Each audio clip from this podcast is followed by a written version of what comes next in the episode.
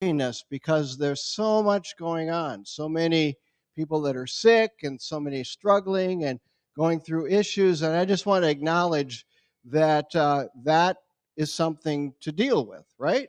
That we want to make sure that in the midst of all the chaos and all of the confusion, that we know that Jesus Christ is here in this place today that it uh, does not matter a whole lot about what's going on as long as Jesus is in the place. As we were singing, I was I was just uh, I was just reminded, thinking of uh, the disciples right after Jesus was crucified, and you know what they felt like. They were discouraged, they were disillusioned, their hopes had all been dashed. They were hiding in a, in a place with the doors locked and the windows shut because it said they were afraid of the authorities that were out there. And uh, in that chaos and in that atmosphere, all of a sudden Jesus appeared in the room with them. They didn't know how he got in there, but there was Jesus in the room. And everything changed as a result of that. Am I right? You know, they'd been afraid before, they were running for their lives. Now Jesus was there. It made all of the difference. And that was kind of what I felt as, as I came in. It was like, you know, there's a lot of discouragement and a lot of frustration, and legitimately so, questions that are out there. And then as you came in, Jesus came in with you. I could feel the Spirit just kind of lighten up and know that we have an assurance. We have something to look forward to. So I just I wanted to encourage you that way just before we started this morning. That that wasn't in my notes, so that was free. You can have that. Um, and it's so good to see Kelly, who uh, worked with us up in um, in the Twin Cities. Um, long story, I won't go into all the details, but we have just appreciated her so much. I've been for the last, I, I had stepped back from full time ministry a few years ago, and then over the last year had been helping out with a church up in Shoreview, Hope Christian Church, and uh, and got to know Kelly as she and another church merged with Hope Freedom Community Church came, and she was part of that deal and has been working with children's ministry. And and then one day I was sick and I wasn't able to go to a meeting, and she went to a meeting and met Pastor Hovinga, David, and uh, next thing I know, she's coming down here to be your children's minister. So was uh, interesting the way God brought that all together. It's so good to see you again, Kelly, and to see you in this place. Um, and I, I know that the children are uh, on, um, that there's not as many of them here today. So as a result, you're not having children's church this morning. Okay, just to make sure. Unless any of you feel really childlike and you'd like to listen to her instead of me, I'm sure she would accommodate you. So, um, such a joy to be here in Estherville, Iowa. Um, get out of the city, come to the country, and enjoy it. Um, you know, when I was a kid, I, I enjoyed visiting my grandparents down in Coffeyville, Kansas. You know where Coffeyville is? Southeastern corner of the state down there.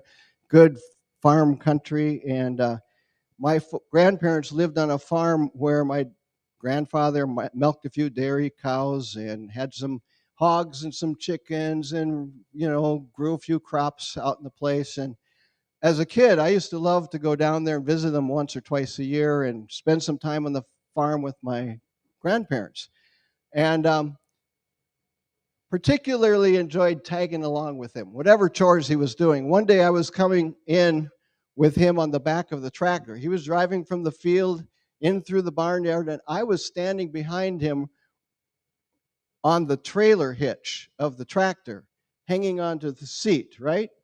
Um, I was maybe 10, I don't know, 11, about the age of, how old are you? You're nine? I was about that size. And, uh, and so I suddenly I, I just got an urge as we were driving through the barnyard. The barn was right there. I thought, I'm just going to go in and, and check on what's happening in the barn. I don't know, but just this whim, you know, kind of a spontaneous decision. And so I, I prepared to jump off the back of the tractor. And I know it's not recommended these days. We've got to really be safe. You know, riding on the back of a trailer hitch is probably not the safest idea to do, but you know, that was the way we grew up in those days. You know, we we even you know, we didn't have seat belts and we didn't have bicycle helmets and all, all you know, when the rubber stuff on the playgrounds, we never. I, I've climbed on monkey bars with solid asphalt underneath it. That's just the way we were. So I didn't think anything special about riding in the back of the trailer hitch of the tractor. And and besides, I was nine, ten years old. I knew what I was doing, so I calculated very carefully you know, the speed that we were going and how far it was to the ground and all of that stuff. And uh, as we came by the barn, I just kind of released myself from the back of the tractor and I hit the ground on my feet perfectly, except for one thing. I'd calculated the speed, I calculated the distance, but I had not calculated what was on the barnyard ground. You can imagine.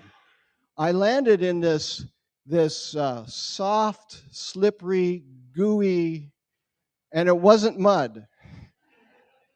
And before I knew what happened, I was lying flat in my back, spread eagle, and I could feel this warm ooze soaking in the back of my shirt and my pants and I laid there just completely miserable. I'm feeling awful. And I'm going, ah, this is the worst. And my grandfather, who must have sensed that I had somehow left the tractor suddenly, stopped the tractor a few feet away and he turned around and he looked back at me laying there in, on, in, in, the, in the muck and he started to laugh. He, and it wasn't just a little chuckle either. I mean, this was like loud guffaws and belly laughs. He, he was enjoying himself at my expense. I laid there feeling miserable, and he was just happy, looking down. And I thought, what, what was the difference between his response and my response? And I'll tell you what I think it was perspective. He was looking at the situation from up above, looking down. I was looking at that situation from down in the mess where I was stuck. There's a whole lot of difference in how we respond to something based on what our perspective is, how we look at something. How we look at something makes a difference in how we deal with something. So there I am laying there in the muck. My grandfather's laughing. He didn't continue to laugh. He stopped the tractor, got off, came down to where I was, and he picked me up out of the mess. And he said, Come on down to the pond. And we walked down to the pond, and he washed my clothes off with me still in them and uh, got me a, a, little more cleaned up. And, uh, and yet, I, that word perspective, I think, is what I want to talk about today. How do we look at things? How do we see the problems that we deal with in life? How do we how do we deal with the situations that come and and just want to rob our faith or undermine our confidence in the Lord? How, what do we do with those things that just come along to kind of mess with our heads and our thinking that want to strike fear into our hearts and lives? How do we deal with those things? What do you do when your ki- grandkids are in the hospital and and your your spouse is in the hospital or what do you do when, when something rages through the community? Um, what do you do when, when the Jews are out there chasing you and you're hiding because your, your leader has just been crucified? What do you do? Perspective makes all the difference. And if you're having if you're having trouble coping with life, dealing with situations, if your problems seem insurmountable, like you don't know how to handle them, how to overcome them, how to, what to deal with them, if, if you're discouraged at all by the mess that you find yourself in, you know, so that you're, you're hopeless, you're even sometimes unable to function, you're emotionally paralyzed or crippled. If, if you're feeling those kinds of things, I mean, obviously you pray. You want a solution, you want a way out, right? You, you, you trust God, you want Him to fix your problems and remove your troubles. And that is good. We do pray. But can I also suggest something else? In the process of praying and bringing things before the Lord, could I suggest that it might just be possible first, even before God fixes things, that God might fix your attitude or your perspective, that we could use a new perspective. We could, we could ask God to help us see things from His point of view up above, looking down on the mess that we're in, instead of seeing things from our point of view down under the problems that are in our lives. So here's the deal it doesn't matter, I don't think it doesn't really matter what happens to the problems that come into our lives, whether they're solved or not, whether our prayers are answered now or whether our, the answers to our prayers are delayed. Or whether the answers to our prayer come in a different way than we had hoped for or anticipated, I think we need to learn to see things from God's perspective more than our own perspective. Would you agree? I, I, I, think that that's something that's part of the growth that God has for us as believers. We, we need to, if we're going to go to the pond and get washed up, the first thing is uh, that we need to have our perspective that we need to be cleaned up and that our God is going to take us to help us and get us through all of this. There's a scripture in First Peter chapter 1 I want to look at today.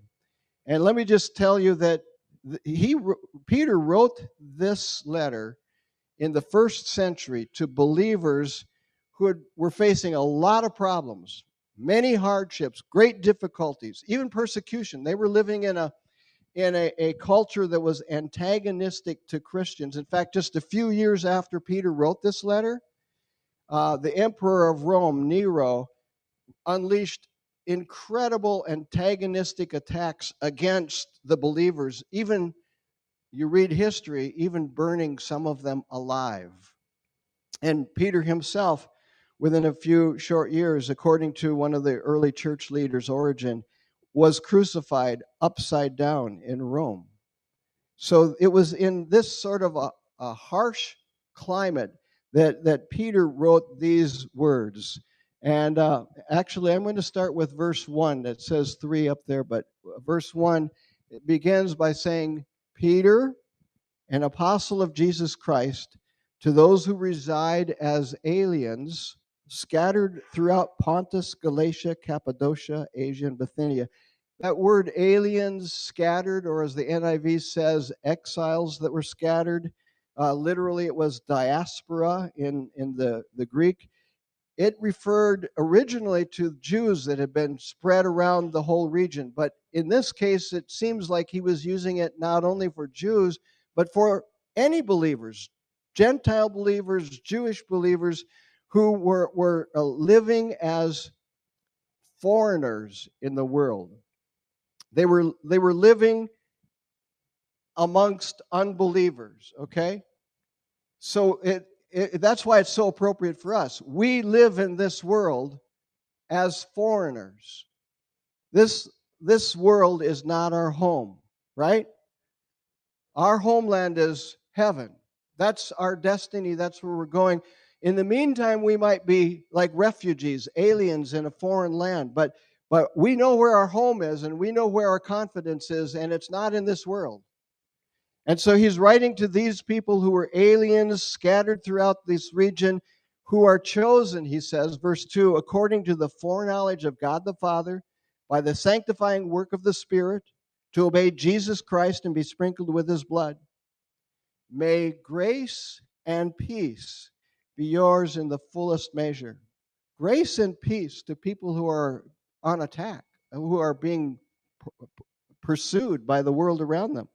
Grace and peace be yours in the fullest measure. Verse 3 Blessed be the God and Father of our Lord Jesus Christ, who according to his great mercy has caused us to be born again to a living hope. Now, there's a new perspective. To be born again to a living hope through the resurrection of Jesus Christ from the dead. Just like in that room uh, the, where they were hiding out the resurrection made all the difference, changed their whole perspective. To obtain an inheritance which is imperishable and undefiled and will not fade away, reserved in heaven for you. Here's an eternal perspective, our homeland, who are protected by the power of God through faith for a salvation ready to be revealed in the last time. A faith filled perspective. Verse 6 In this you greatly rejoice, even though now for a little while, if necessary, you have been distressed by various trials. You feel distressed by various trials at time? This verse is for you. What happens? So that the proof of your faith, being more precious than gold which is perishable, even though tested by fire, may be found to result in praise and glory and honor at the revelation of Jesus Christ. And though you have not seen him, you love him. And though you do not see him now, but believe in him, here's a perspective based on things that you can't see, invisible things, things that you can only see by faith. You believe in him, you greatly rejoice with joy inexpressible, full of glory, obtaining as the outcome of your faith the salvation of your souls. Aliens, exiles, Good News Translation calls them refugees, living in a foreign land in the midst of a godless world. We shouldn't get too comfortable in this world. Because, in a sense, we all are uh, like refugees. We live in a godless world surrounded by scoffers and skeptics. We're, we're pressured by, by warped philosophies and broken ideologies. Uh, we, are confronted daily by the ways of the world and, and by sinful behavior. So we should feel a little bit out of place. Wouldn't you agree? Just it's like we're not entirely comfortable here. We don't really totally belong here. It's it's where we live and, and we're, we're we're active in this world and we're trying to do our best to make this world a better place. But this world is not our home. So if worldly ways and chaos have bothered you, if politics have bothered you, if you've struggled with worldly troubles, or you've had to deal with the temptations that are out there, or even if you're merely facing the challenges of life, I'll tell you that the words we just read from Peter, his advice is still on target today for us. Peter reminds us that, that we're living like aliens in a foreign land and there is a better way. There is something that we can look forward to. There's another way of looking at things. And so I want to just mention three of those things that you can find right in this passage. The first one is this there is a better perspective. We've been talking about that. He said in verse 3 you're born again to a living hope. There's nothing like like being born to change your perspective. A newborn, think of it. Think uh, for the last 9 months that newborn has been sitting there comfortably and warm and taken care of in, in his mother's womb. And then all of a sudden, everything changes. Like in a moment, he's just pushed out of that comfort zone into a place that is scary and unfamiliar. He's never been there before. And, and, and some stranger grabs him by the ankles and lifts him up and slaps him on the bottom. I mean, that's going to be a different perspective. Am I right? And, and, and there he's slapped on the bottom. A rush of cold air comes into his lungs. He goes, What's that? And then you just all of the stuff that goes on as a newborn, starting out a new life, new perspective. We've been born again. It's a whole new perspective, a different way of looking at things. And it's not all pleasant. Sometimes there are challenges. Sometimes there are difficulties to deal with. Sometimes there are issues that we have to confront or overcome. But there we are. This, you know, like a new baby, the light comes on and you blink and you try to figure out what's going on. That's what's happened when when God gives us a whole new perspective by being born again. We get a better perspective than our old one, a perspective now that gives us hope. We've been born again to a living hope. And that's something to pay attention to. It's not just any hope, it's a living hope. It's not a dead hope, it's not a stagnant hope, it's not a dormant hope, it's a living hope. It's a hope that has energy. There's vitality to it. There's, there's, it's got the essence of life and it. it is living because it's based on the resurrection. It's based on the resurrection. Living is what describes what hope should really be all about. You know, the, the, leaves are just starting to come down where we are. I, and I'm a little disappointed that there weren't more colorful leaves on the way down here, but I'm, I'm anticipating that. But when, you, when your le- backyard gets filled with leaves and you, you go out there and you start raking, you pay attention to those leaves because they've all left the tree. Now they're lying there on the ground. Some might have some nice colors, but they're all kind of brittle, dry, you know, um, crispy. There's no life in them. They're, they're, they're gone. They're done for. And, and uh, shriveled up. It's the opposite of what hope should be. I mean, you compare a dry leaf on the ground with a new leaf that's just sprouting in the spring on the tree. On the tree. Um, that leaf is fresh, alive, it's full of chlorophyll, it's conducting photosynthesis, you know, all kinds of stuff is going on. It's, it's sucking in carbon dioxide and water, and it's pulling up potassium and magnesium from the ground, and it's collecting energy from the sun, soaking it in. Now, that leaf is alive. All that stuff is going on because it's alive. And, and you see that, that, that expectancy and activity that it's like a little tiny manufacturing plant with with all this stuff going on. It's m- making glucose sugar for the tree to live on. That's what's happening because it's alive. Not like the dead leaf laying on the ground. A tree that's full of green leaves full of life is a picture of hope a picture of, of life. It's not dormant and it's not stagnant here the little leaves you know they're, they're, they're they're little workers. They just keep going. They've got life in them, so they just keep plugging along, keep chugging along, because something's going on inside of each one of them.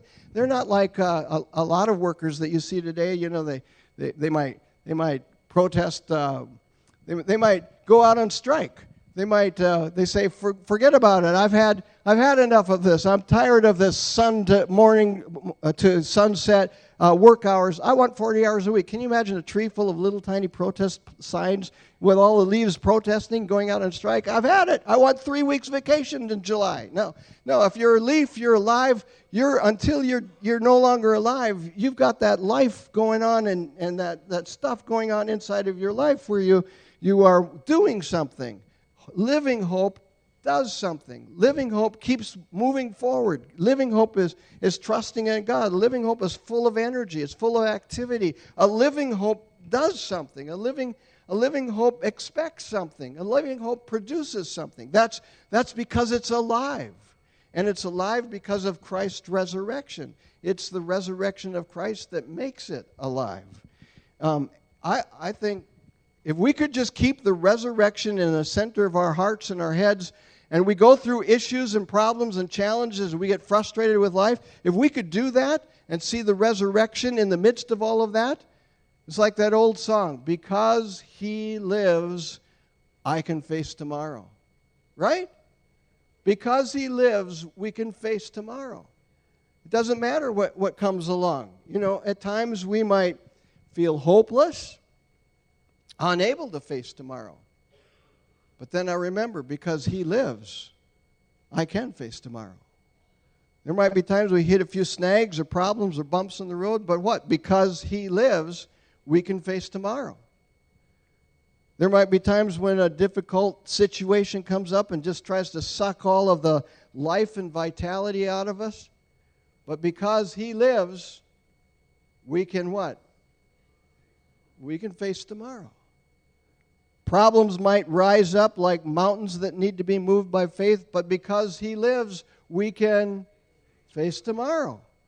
Discouraging circumstances can come along, drain away our spiritual energy, but because He lives, we can face tomorrow. At times, we might feel like a pile of dead leaves, all, all lying on the ground. Summer's over, our best days are gone. That's the end of it. We have no living hope. But because He lives, we can face tomorrow. when you feel like a pile of dead leaves, and we, we all go through situations like that, what do you do? When you hit a wall, where do you turn? What, what can you do? When hope has died, can it be resurrected? If Jesus Christ is resurrected from the dead, then our hope can be resurrected, right? Try this.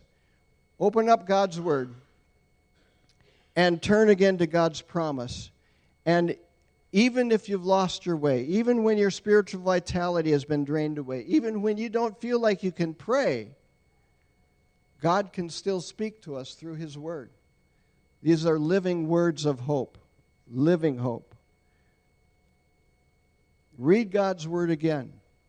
According, the Scripture says, according to His great mercy, He's caused us to be born again to a living hope through the resurrection of Jesus Christ from the dead.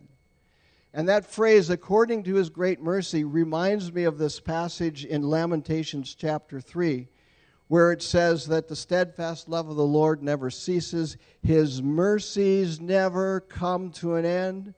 They are new every morning. Great is your faithfulness. I love that passage. And you know, it's interesting because it's planted right in the middle of this book called Lamentations, which is not a very uplifting, encouraging book. It's really a lament. It's a poem about tragedy. It's, it's kind of a funeral dirge for the city of Jerusalem. They've reached the end, they've been conquered. All their, their people have been hauled away as captives to a foreign land. And this is it. End of story. That's kind of where it's at. And there in the middle of this passage, uh, of all this, this uh, doom and gloom and, and despair, uh, shockingly, right in the middle of that are these words of hope. And in fact, the, Jeremiah, who we believe wrote the book, was a prophet at that time. And in verse 21, he says, I call this to mind. In other words, he made a conscious decision where he said, I'm going to I'm going to think about something different. I'm going to call this to mind. And because I can call this to mind, I get a new perspective. I get new hope. I get a whole new perspective. This I call to mind, he says and therefore I have hope. The steadfast love of the Lord never ceases, His mercies never come to an end. They are new every morning. Great is your faithfulness. The Lord is my portion, says my soul, therefore I will hope in Him. Because He lives, I can face tomorrow. There's a better perspective. The second thing that I pull out of this passage is that there is a better protection. Verse 5 says, You are protected by the power of God through faith. The NIV says, shielded. You are shielded. God's power protects you or shields you, I think, not only from trouble, which happens more than we probably realize, but His power protects us from wrong headed thinking and bad attitudes and perspective. You catch that? It's not just the trouble that He protects us from, but he, because we know we have troubles in this world, we're aliens and refugees in this place. But he also protects our thinking and our hearts and our attitudes so that we don't go down a trail of doom and gloom. But we continue to have hope and faith and trust in the Lord. God wants us to tap into his power for this supernatural faith and, and believing and trusting in him. In fact, the word for protects is the same word that Paul uses in Philippians chapter 4 verse 7 where he says the peace of God will guard your hearts and minds. Remember that passage? The peace of God will guard your heart. Same as the word protects in 1 Peter 1. It was a, a, a, military word. It was used when they would station troops at a garrison back in the first century to guard the city gate from intruders. I guess you could say it was like the ancient equivalent of Homeland Security. It was there to pre- keep out the bad guys, to keep out the terrorists, guarding against acts of terrorism, and, and, which are intended to, to make us fearful and strike anxiety and consternation into our hearts. So here's the, this guard that God puts around our hearts and our minds to protect us from those bad ideas and that wrong-headed thinking and the idea that undermines our faith. If you believe, putting your faith and trust in God, Peter says that God's going to guard you, protect you. Paul says in Philippians that he's going to guard our hearts and our minds. So even if trouble comes knocking at the gate, like some kind of spiritual terrorist trying to come in and make us fearful. Even if suffering brings difficulties and pain, the scripture says that God's going to guard our hearts and our minds. We're protected. So, what does that mean to us? Well, for one thing, it means we don't have to worry. That's what Paul said in, in, in Philippians 4, verse 6. He says, Be anxious for nothing, or don't worry about anything. Don't fret or worry, says one paraphrase. You don't have to get bent out of shape when this world starts unraveling and when things start falling apart or when you face troubles at work or when, when you go through some misunderstandings with friends or maybe you face some economic problems or health issues, hello, or anything. It doesn't matter what we're facing because God's with us. He's going to guard our hearts and our minds. God God's protection can prevent wrong thinking and bad perspectives and the influences of a godless world. He can protect us from mental, emotional, spiritual terrorism that, that wants to invade our hearts and our minds. So it's by faith that we link our perspective, our thinking to God's. It's by faith that we do that. By faith, we can choose to connect our hearts and our minds to see God's power. It's by by faith, we don't have to dwell on what the world says, but we can start focusing on what God says. Or for that matter, we don't have to dwell on what, you know, our worst inclinations might say. But we can focus on what God says. We can choose to join with God to protect our hearts and our minds. Proverbs 4:23 in the NIV says, "Above all else, guard your heart, for everything you do flows from it. And I like the Good News translation. One of my favorite uh, verses. They puts it, it puts it even more dis- directly. Be careful how you think. Your life is shaped by your thoughts. You don't take anything else away. Just take that away today that if God's guarding your hearts and your minds, you can be careful with how you think, and that's going to shape your life. A lot of people who get down in the dumps and they get so discouraged and they can't think of anything positive, do you think that shapes their life? You better believe it does. But somebody who has faith and confidence in God and they're careful about how they think, they dwell on the, the better things, the good things that Paul talks about in Philippians 4, think on these things do you think that shapes their life? Of course it does. Be careful how you think. Your life is shaped by your thoughts. God can protect you from hopelessness if you learn how to guard what you think about. With, with faith, you can see things differently and you can reshape your life. Whole new direction. Don't have to fixate on the problem. Don't have to see things in the worst possible, like, oh, that always happens to me, or or that uh, n- nothing ever good happens to me.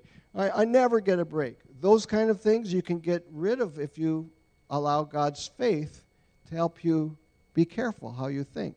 Guard your thinking. God has a different perspective, and we can choose to believe God's. Pers- that's a choice we make to believe His point of view. If you're born again to a living hope, and you look to God's perspective and you depend on His protection, then you don't have to be afraid. You don't have to be depressed, discouraged, upset. None of that. You don't have to do uh, anything that the world can throw at you. You know that God's got your back, He's going to see you through. That does not mean, however, that you won't have problems. I think we've already established that living in this world means there are going to be problems. We are going to face hardships in this world because we're living as refugees in a foreign land, and that can be difficult. You will face trouble. You will deal with stressful situations. Christians do not get a pass living in a broken, sinful world. But here's the thing number three, there is a better faith. A better faith is going to help you deal with all of these problems and troubles in life. In fact, the Good News translation says that the purpose of the trials and, that you, you suffer, the trials and troubles, is to prove that your faith is genuine. Ever think about that? That faith has different adjectives. That there's some faith that is, is bad faith, some faith that is, is discouraged faith, there's some faith that is good faith, proven faith, tested faith. Trials prove that our faith is authentic Trials can prove that our faith is real. It's not an artificial faith, it's not a superficial faith, it's a real, authentic faith. And the way we find that out is by proving our faith, going through trials. Proven faith has been tested faith. It's gone through those tests. In fact, really, we only ever know that faith is genuine when it stood the test, when we've gone through a problem and come out on the other side. Without being tested, faith isn't proven. It's, it's authentic when it goes through the fire. Peter uses this example. He says it's just like gold. When it goes through the fire, it's refined. How does that work? You fi- refine uh, an ore, like gold ore, by putting it into the fire, and all of the impurities are, are melted out. The gold is melted, and the impurities float to the surface, and then they're able to skim them away from the purified, refined gold. It's the way that it works. And so you imagine going through this fire. And as you go through the fire, the impurities in our lives that need to be straightened out, God can skim them off the top and help us to grow. It's interesting that the word that they use here, tested or approved, is the Greek word dokimos. You know that archaeologists uh, exploring some of the first century Greek or Middle, Middle Eastern ruins, they unearthed these uh, jugs and pots, many of them outside a, a little uh, store or shop that, that made pottery, clay pots. And they found a whole bunch of them that had cracked or broke when they went through the fire of the kiln. And so the potter would take those, those scraps of clay pottery and they just throw them in a big pile. So the, the archaeologists have found these huge piles of basically trash jugs and pots and vessels that have been thrown out because they, they broke. They didn't survive the fiery trial. They were tested, but they didn't pass the test. And so that's why they would put them in this pile. But they also found pots that had come through the fire without cracking, without breaking. And, and those pots passed the test. And on the bottom of them, many of the pottery makers would stamp a word on the bottom of the pot. And the word that they stamped was dokimos, approved, tested.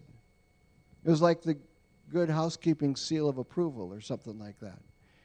And it's the word that Peter uses here to talk about faith that has been stamped, proven, tested. It's passed the test. The proof of your faith being more precious than gold which is perishable, even though tested by fire. So he's referring to the real deal, genuine, authentic faith, not just superficial. It's deep, it's real. So you find the same word, dokimos, in James uh, chapter 1, where he says, The testing of your faith produces endurance. When faith is tested, it produces something in us endurance. Untested faith produces nothing in us. Faith was meant to be tested in order to produce something good. You got to have this, it goes through this test in order to prove to us and show to us that, that um, we're going to be stronger in the end. We're going to come out on the other side. God doesn't test us in order to hurt us, He tests us in order to make us stronger. Can I hear an amen? For it's, you know, we don't always like to hear about, it, but it's true. The tests do make us stronger. You know, I'm not very good at building things, um, but all my married life, my wife has given me projects to work on, and and I've been learning to do better at that. So, one time. I was doing something fairly simple by a lot of your standards, I'm sure. I was out on the front porch hanging a porch swing up there. And, uh, and so I wanted to make sure that this swing was going to hold people up. So when I started uh, getting ready to drill the holes for the hooks, I, I, tapped along the ceiling of the porch to make sure I'd find the ceiling joists up there so I could really get a good solid anchor. And then I drilled the holes, and then I, I, I screwed in two hooks in the holes that I drilled, and then I, I, I attached the chains to the hooks, and then I put the swing on the end of the chain. And but you know, I didn't want to just I just didn't want to plop all my weight down on it to see if it was done right.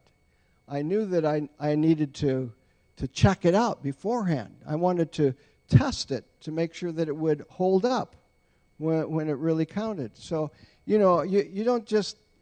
So, so, in order to make sure that it was really tested, what do you think I did? I did. I called my wife.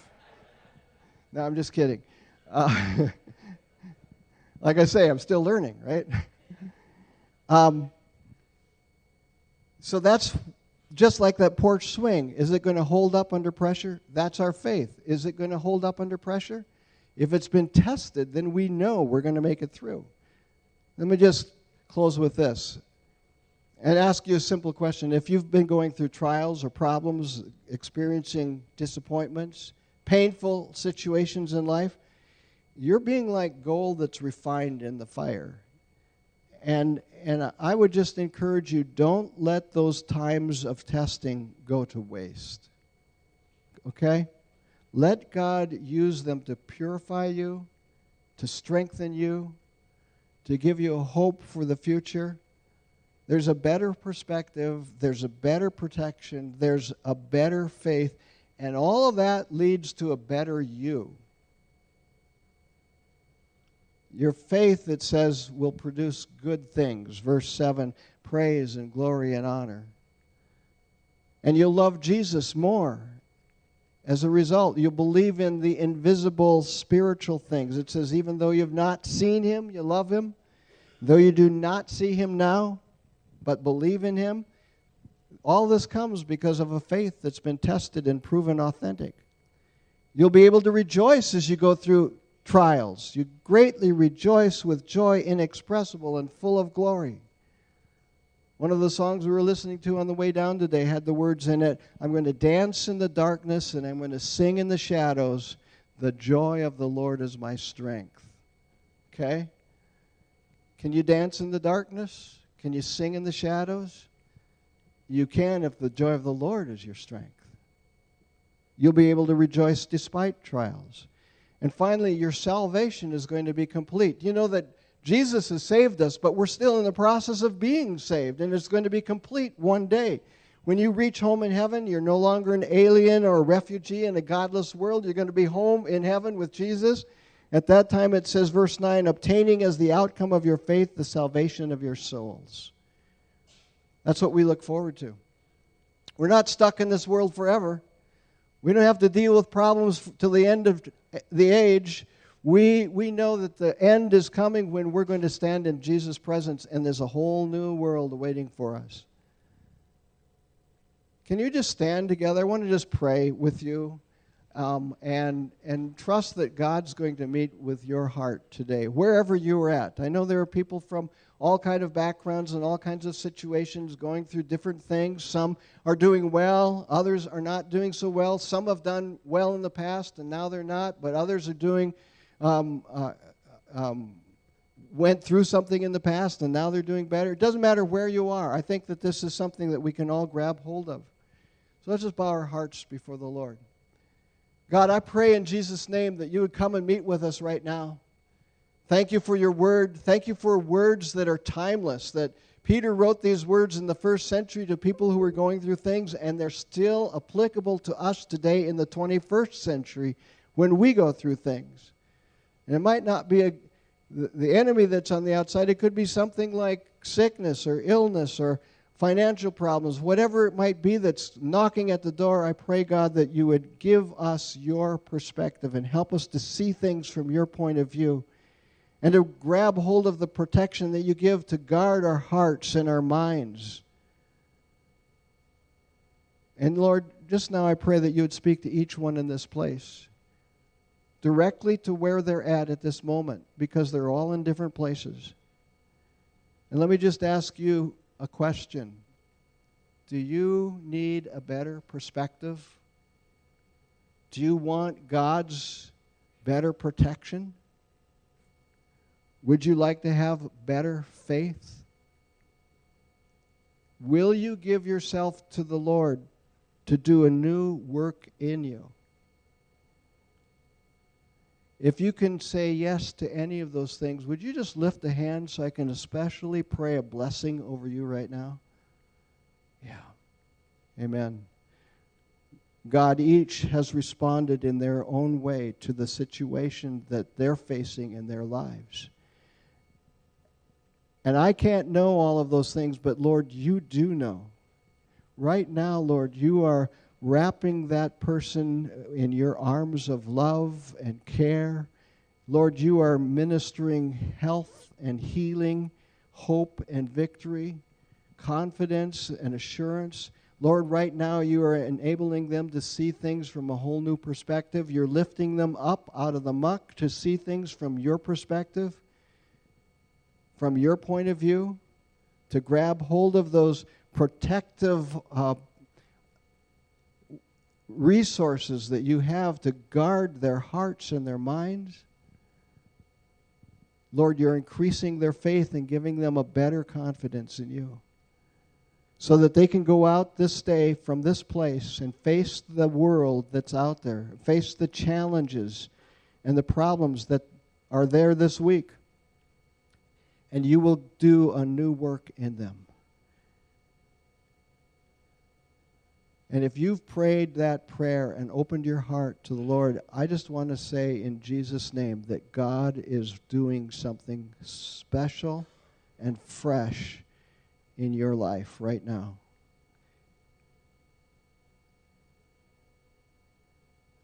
He's giving you a living hope through the resurrection of Jesus Christ. And I pray that that living hope will go with you today and tomorrow and all through this week. I pray that you would be instruments of God's grace and mercy, which is new every morning. And I pray this in Jesus' name. God bless all of those who could not be here today. And we pray, Lord, that you would uh, just lift them up, bring them back quickly, that they would help this congregation be stronger and vibrant and full of energy and life that you bring. Pray, God, for this church. Pray, Lord, that good things would happen as a result of them going through these tests and coming out the other side with confidence in you. I pray a blessing over this congregation and over its pastor and its leaders, elders and deacons, and all those with responsibilities in ministry, all of those who are sharing your love with others. Pray for each member of this congregation, each one who attends. Pray, God, that you would do good works in their lives through these days. In Jesus' name. Amen. Amen. God bless you. Have a great day as you go in the presence of the Lord. Great to be with you today.